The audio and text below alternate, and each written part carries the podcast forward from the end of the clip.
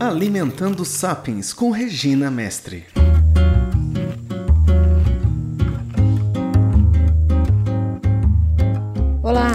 Sejam muito bem-vindos a mais um episódio de Alimentando Sapiens. Falaremos hoje de um assunto que, sinceramente, a mim me incomoda um pouquinho. Ah, porque eu trato pacientes com sobrepeso e com obesidade faz mais de 20 anos e lidamos com o fato de a doença da obesidade. Né? Ah, todo mundo conhece a obesidade como sendo uma doença e como sendo um fator de risco para outras doenças, para doenças cardíacas, para infarto, para AVC, que são as maiores causas de mortalidade no nosso meio. O que mais mata as pessoas ao nosso redor são as doenças do coração, as doenças das coronárias e os acidentes vasculos cerebrais, os AVCs. E sabemos que a obesidade constitui um fator de risco importante, muito importante para esses eventos. Então, dizemos que as pessoas sofrem de obesidade, que têm essa doença, e tentamos diga-se de passagem sem um menor sucesso desde faz muitos anos, tratar da tal doença da obesidade. E o meu questionamento aqui é: será que a obesidade é de fato uma doença? Ou será que a obesidade é uma reação do nosso corpo à maneira que vivemos? Vamos esmiuçar um pouquinho essa questão. Me acompanhem nesse raciocínio e vamos ver o que vocês acham.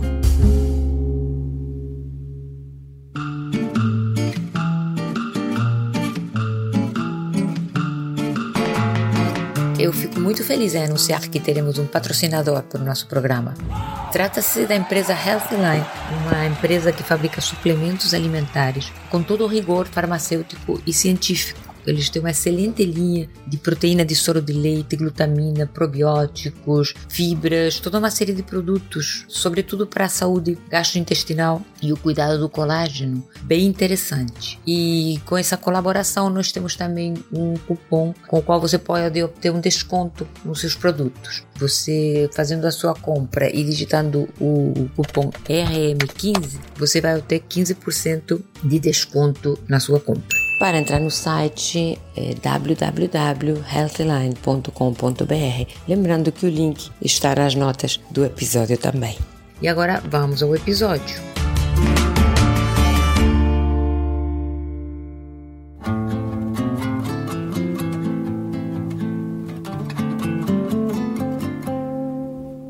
Entender melhor como a obesidade influi no AVC, no infarto, como é que ela propicia esses problemas, nós temos que entender o que é a aterosclerose. A aterosclerose é o fenômeno que acontece quando as nossas artérias se enrijecem. Elas começam a ter mais depósitos de cálcio, ficam mais duras, menos elásticas e facilitam a formação de trombos. Quando essa placa de ateroma, essa placa calcificada se rompe, ela avisa para todo o sistema que alguma coisa rompeu e se inicia a chamada cascata da coagulação. Se forma um trombo em cima dessa placa que rompeu, porque o corpo não sabe discriminar se rompeu uma placa, se de fato rompeu a artéria ou se foi um, enfim, um outro tipo de injúria ou de ferida. Então ele ativa a cascata de coagulação e se forma um trombo e esse trombo acaba entupindo aquela artéria que já estava pouco elástica, já estava enrijecida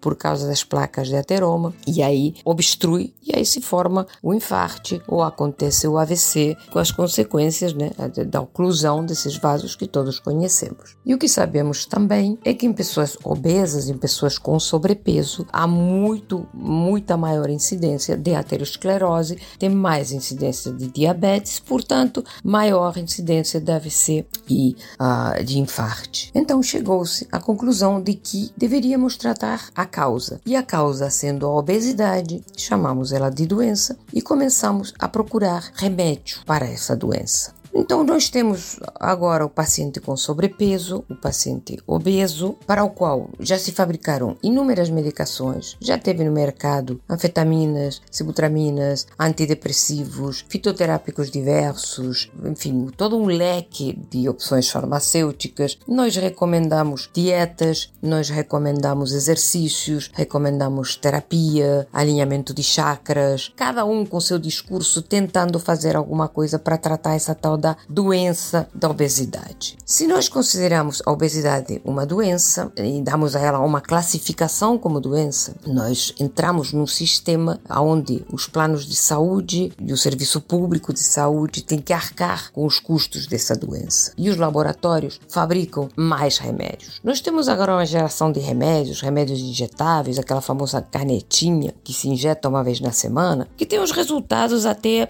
esperançadores. Enquanto você usa o remédio, você vai tendo uma pequena perda de peso, pode perder 3, 4 quilos. Se associar com uma dieta bem rigorosa, você vai ter uma perda maior. Obviamente, a dieta bem rigorosa vai te fazer perder peso de qualquer maneira. Mas uh, a maioria das pessoas e muitíssimos profissionais preferem usar esse, essa muleta do remédio. E enquanto esse remédio for usado, nós temos uns resultados esperançadores. Paramos com o remédio e voltamos sempre a estar caseiro. Porque a obesidade e o sobrepeso atingem a 60% da população ocidental hoje em dia. Tratando isso como uma doença e como uma doença que requer tratamento e para a qual tem que ser fabricados remédios, imagina o negócio que isso é: 60% da população.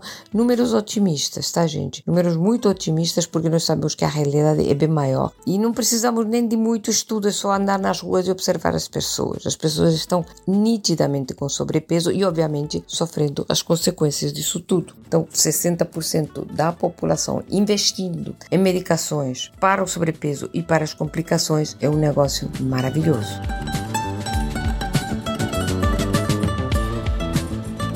Deixa desenvolver um pouquinho mais essa ideia de que é o ambiente que nos engorda e não uma doença específica. Nós estamos cercados de coisas gostosas, de alimentos quimicamente desenhados para serem irresistíveis. Somos aconselhados de uma maneira bem aleatória a comer com muita frequência. As diretrizes ainda falam que tem que se comer a cada três horas, que você tem que comer sete vezes por dia, que isso vai acelerar o metabolismo. Nós já vimos por aqui que isso não faz muito sentido para nós sapiens depilados, que continuamos tendo um metabolismo de sapiens, duas, máximo três vezes de alimentação por dia é mais do que suficiente. Além do mais, os alimentos desenhados industrialmente, eles não são preparados para nos dar saciedade. Muito pelo contrário, eles são desenhados para querermos cada vez mais. É aquele fenômeno de você abrir um pacote de salgadinho, um pacote de biscoito e você vai detonar ele todo, independente da fome que você tiver, porque o nosso contato com fome e saciedade real estão completamente deturpados por uma série de mecanismos bioquímicos, porque eles alteram os nossos hormônios de fome e saciedade, os nossos neurotransmissores também ficam alterados, nós ficamos com excesso de dopamina no cérebro e querendo cada vez mais. Ao mesmo tempo, estamos cercados de microplásticos,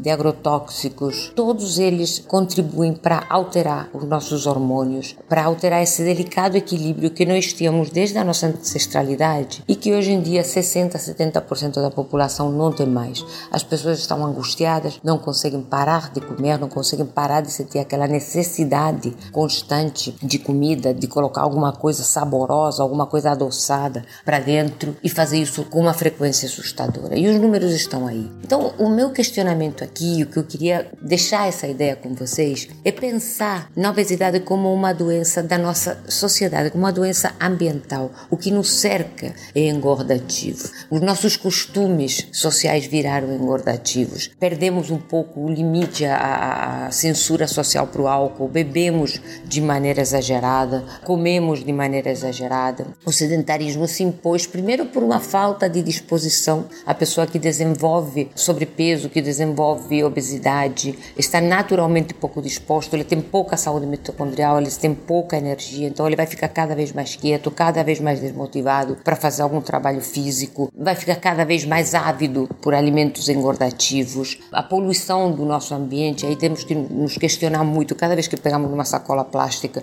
aonde é que isso vai parar? Cada vez que jogamos fora uma embalagem plástica, isso vai acabar em contato com o meio ambiente, vai acabar desprendendo substâncias altamente tóxicas, altamente tóxicas, sobretudo para o nosso sistema endócrino e desequilibrando constantemente os nossos hormônios. Então, o que eu queria abordar aqui é que, claro, que nós temos que continuar tratando do indivíduo obeso e nós temos que continuar tratando da pessoa com sobrepeso. Mas a importância de se adquirir uma consciência social, uma consciência geral, global, de como o nosso modo de vida está sendo tóxico e parar de, de, de parecer exótico, ter um estilo de vida saudável, rejeitar a bebida por exemplo, se exercitar todos os dias, ainda é considerado um comportamento exótico, excêntrico, um pouco, enfim, exagerado, né? Ah, não se pode comer mais nada, ah, tudo que é gostoso faz mal, porque o desenho químico dos alimentos industrializados faz com que nós nos tenhamos perdido o contato com o que de fato é gostoso. A gente, as crianças não gostam mais de vegetais, as crianças não gostam mais de comida de verdade, porque o, são uh, induzidos a comer chocolates,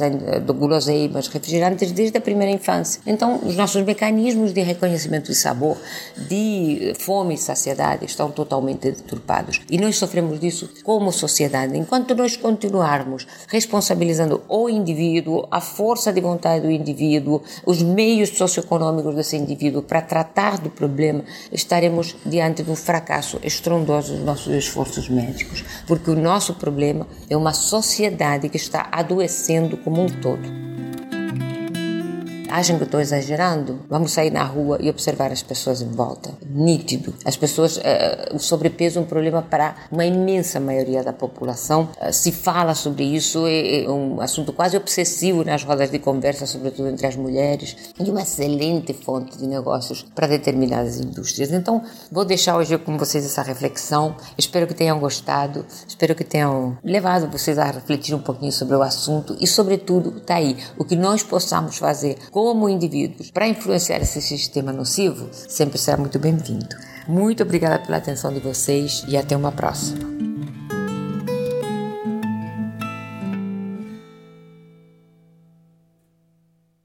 Você tem alguma dúvida, alguma sugestão, alguma pergunta para a gente? Entre em contato. O e-mail é contato@reginamestre.com.br. Aguardo vocês.